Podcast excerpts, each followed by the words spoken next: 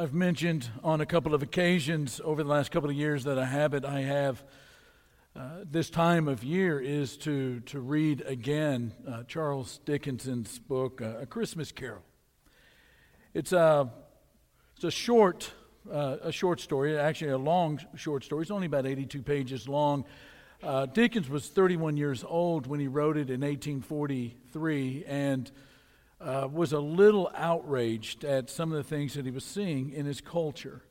And I know many of you have read the book. Um, it, it, always touches my heart this time of year to read it. Uh, I also have enjoyed very much the screen adaptations, and every year my wife Ellen and I uh, watch as many of them as we can. And there is a recent one that uh, there's a piece of the dialogue that captivates me a little bit. And, and the funny thing about all the screen adaptations is that the book's only about 82 pages long. And so to make a movie out of an 82 page book, you've got to add some things to it. And so a lot of the dialogue that you find at the beginning of the movie is actually not in the book. But nonetheless, uh, I want to I wanna read uh, part of a script. It's actually Scrooge in, um, in the counting house with Bob Cratchit, and you remember the kinds of conversations that they have about the human spirit and so on and so forth. And Scrooge is standing at the window looking at all of the people on the roads in London, the street in London, passing each other, saying Merry Christmas in the spirit of the season. And as he looks out that window, he says, and I quote, Behold, one day of the year. They all grin and greet each other when every other day they walk by with their faces in their collars. You know, it makes me very sad to see all the lies that come as surely as the snow at this time of year. How many Merry Christmases are meant and how many are lies? To pretend on one day of the year that the human beast is not the human beast. That it is possible we can all be transformed. But if it were so, if it were possible for so many mortals to look at the calendar and transform from wolf to lamb, then why not every day? Instead of one day good, the rest bad, why not have everyone grinning at each other all year and have one day in the year when we're all beasts and we pass each other by? Why not turn it around? End of quote. So, why not Christmas every day? World War I began in July of 1914. Five months later, on December 7th, uh, Pope Benedict XV suggested a temporary ceasefire for Christmas to all the, the warring nations, and the national leaders of all those nations that were at war with each other refused. A couple of weeks later, on Christmas Eve, across the enemy lines, German and British troops began to sing Christmas carols across the battlefield to each other. The next morning, Christmas morning, some German soldiers climbed out of their trenches unarmed and started across the battlefield calling out in English, Merry Christmas, Merry Christmas to the British soldiers. The British soldiers climbed out of their trenches, exchanged cigarettes and food. There was even a friendly game of soccer that was played between the German soldiers and the British soldiers. This is documented. And although it was never repeated through the half, half decade of that war, it was never repeated because officers from both sides threatened disciplinary actions. But it was one day, it was one day in the world that was trying to kill each other. It was one day in a time of war in which the human beast was not the human beast. So, why not Christmas every day? I would suggest that Christmas Day could and should be every day because of this text we find in Matthew chapter 1. In it, Joseph finds out that before he and his fiancee Mary are officially married, that she is pregnant. And he knows without a shadow of a doubt that the child is not his. But the problem for Joseph is that he really loves Mary, profoundly loves her. and he's looking for a way to cancel the marriage without hurting Mary. And then one night, an angel comes to him in a dream and says, Joseph, don't, don't be afraid. All of this that's happening around you right now is part of God's bigger plan for the whole world. And then Matthew writes, chapter 1, verse 22, that all this took place to fulfill what the Lord had said through the prophet The virgin will conceive and give birth to a son, and they will call him Emmanuel, which means what? God with us. Here is the big idea that I, I, would like for you to walk away and reflect and pray about and consider today and in the coming days. This is the big idea. Every day is Christmas because every day is God with us. Every day is Christmas because every day is God with us. We don't think of that name, Emmanuel, very often, do we? We, we use the name Jesus, which is the Hebrew uh, the, for us, it's the English uh, rendition of the Hebrew name Yeshua, which means God delivers, God saves, God rescues. But Emmanuel means that God is with us. It's not just that God is real, but that God is near to us. Do you remember one of the last things that Jesus said to his disciples before his ascension to the right hand of God. He says, And surely, surely, surely I am with you. I am with you always to the very end of the age. I am with you. I wonder how much of our day would be different if we took the name Emmanuel seriously. Let me uh, mention three ways that Emmanuel makes an impact on our everyday life. Number one, we never, ever, ever suffer alone. You never suffer alone. Far too many of us still think that when we have a good day and everything's going right and there's no pain and there's no suffering and everything seems successful, it is because God is happy. And He's happy with us. And when he's not happy, it's going to be a bad day or something bad is going to happen to us. But in reality, the world can be a tough place, as you know. The world is a fallen place, the world is an unpredictable place, and suffering is inevitable in the world. The world is thus, thus have we made it. And many times in this world, people suffer in silence. They do. As we've said before, people go out of their way to expend a lot of money and a lot of energy to convince each other that we're doing okay. But many times people suffer in silence, and they suffer alone because they have no one in their life to suffer with them. I think there's something incredibly powerful in being in the presence of someone who gets your pain someone who understands your pain and can empathize and sympathize with your suffering and your grief. One of the earliest things that human beings are told about the Messiah, I mean, hundreds of years before Jesus comes, is this He was despised and rejected by mankind, a man of suffering, familiar with pain. I mean, these are not ideas that you typically associate with God who created the heavens and the earth and everything in between. That is familiar with pain. A man of suffering, despised, rejected.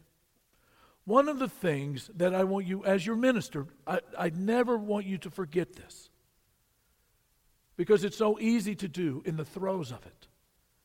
God understands your pain. He's familiar with your pain.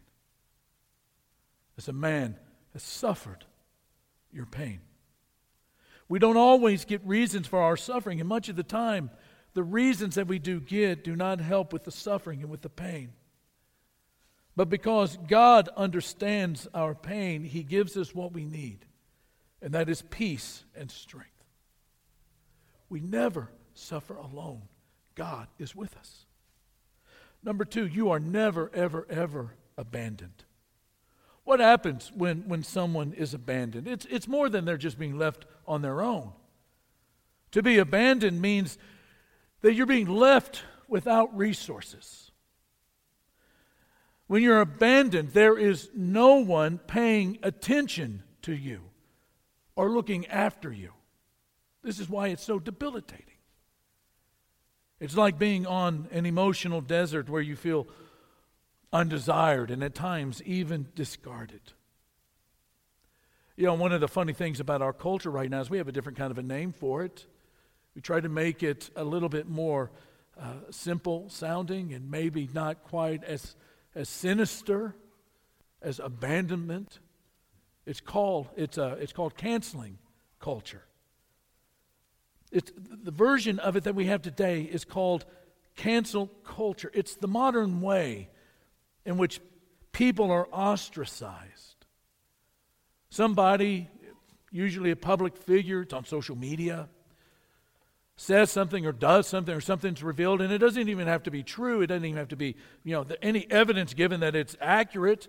But as soon as something is said, X marks that person, they're completely canceled out. Cancel that person.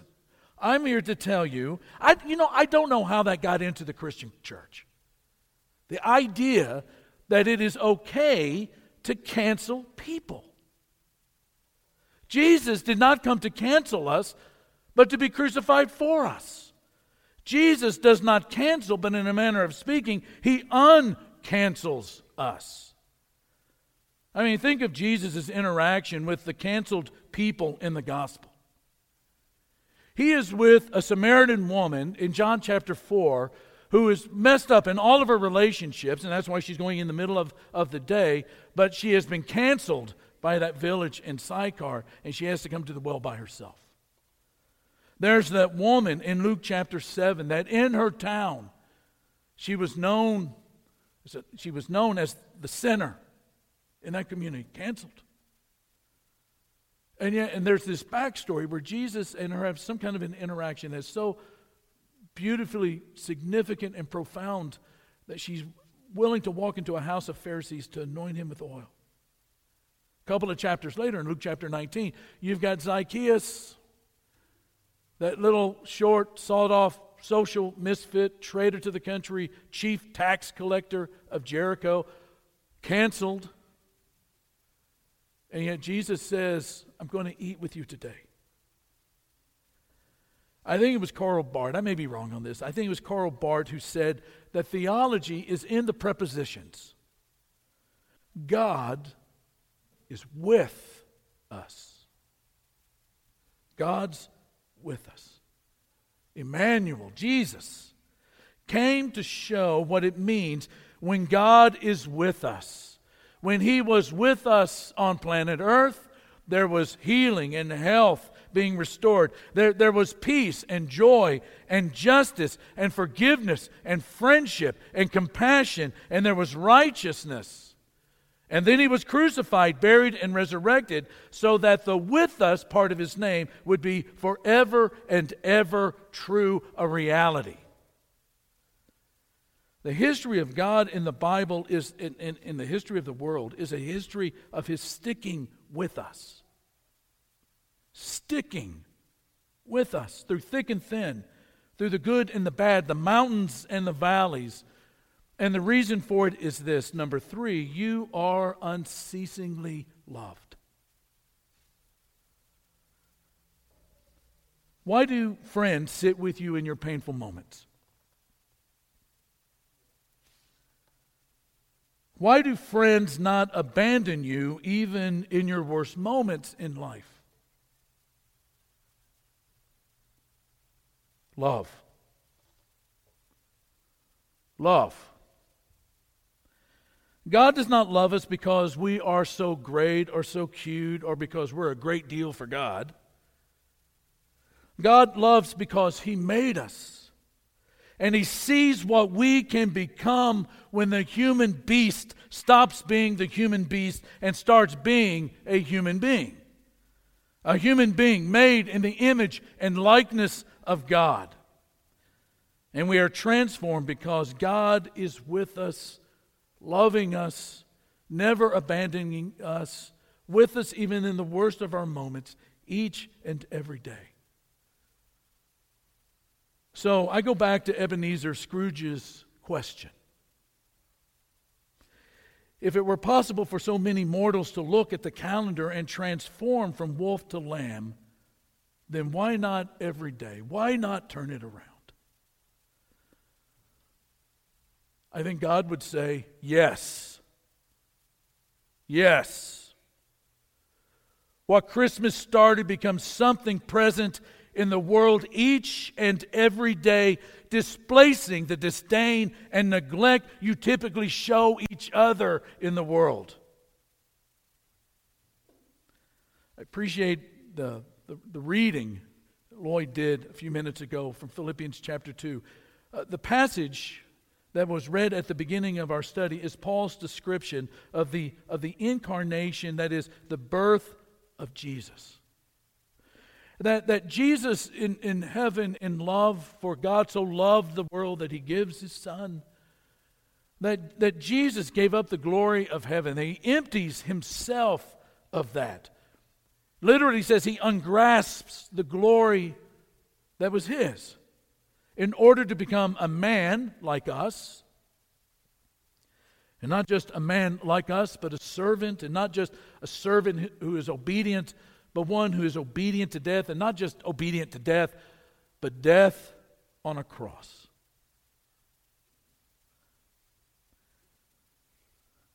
So, what started as love at the incarnation of Christ and culminates in love at the crucifixion of Jesus continues daily in actions of love in the body of Christ, which is the church. And right before that description of what the incarnation of Jesus really is, that becoming man after emptying himself and all that, he says, in your relationship with one another, as you relate to one another, in your relationships with each other, as a church, as people of God, in your relationships with one another, have the same mindset as Christ Jesus. So I end with a, a, question How are we different because of Emmanuel's impact on our life? I mean, we believe in the incarnation, we believe in, in the virgin birth. We believe that Jesus was both God and man. The incarnation, the greatest of biblical mysteries. But we believe it to be true. Does it have an impact that God would do this? I've given you three, there's so many more. Does it have an impact on our lives? Think about it this way there's a pond. We've all been around a tank or a pond out on a ranch or a farm, and we've thrown a rock, little rock, little ripples, but it goes all the way to the edge. It's a big rock, bigger ripples that go all the way to the edge. The, the rock makes an impact that affects everything, it ripples through everything. When Jesus came, think about the ripple effect, the impact of the incarnation had. When he becomes of age at 30 and begins his ministry, every time he taught, the words that came out of his mouth rippled and his fame began to spread throughout the region. The things that he did in healing people and bringing sight to the blind and, and hearing to the deaf, and, and for those that couldn't speak, he gave them back words. And those that could not walk and were lame or crippled, he gave them back the wholesomeness of their body. And his fame spread because of what he said and what he did. And we find over and over in the Gospels that people are traveling from far away just to hear him, just to be near him. Our church sits beside a, a big, fast moving road in our city. And I sometimes wonder the people who pass our sign, what do they think about us? I think some people don't know what to think or they don't think about us, they just pass right by because we've not made a big enough impact for the ripples to have made it to their life yet. Others may think that we are against them. There is, unfortunately, a way of thinking about the church in culture that is, the church corrects first and loves second. I suggest that one of the impacts that we make on this community is when we decide that we are going to be Christmas everyday people. That we remember not only the cross, the death and the burial and resurrection of Jesus, but we look, we remember, we look to a manger at the incarnation where God came to be with us. And the implications of that, the impact that it makes, will ripple through this community that this is a place where people understand suffering, that understand it when you're not at your best, when things are not on a, a, mountaintop experience for you, and they're willing to enter into that kind of suffering with you. That this is a place that's not against me, but it's for me, and it's for my family, and that it's for this city. That they're not perfect, but they're loving. And they'll love you like you've never been loved before. And that's how Christmas Day becomes every day. May our lives in 2021 make ripples in the sea of humanity all around us. Let's stand and sing.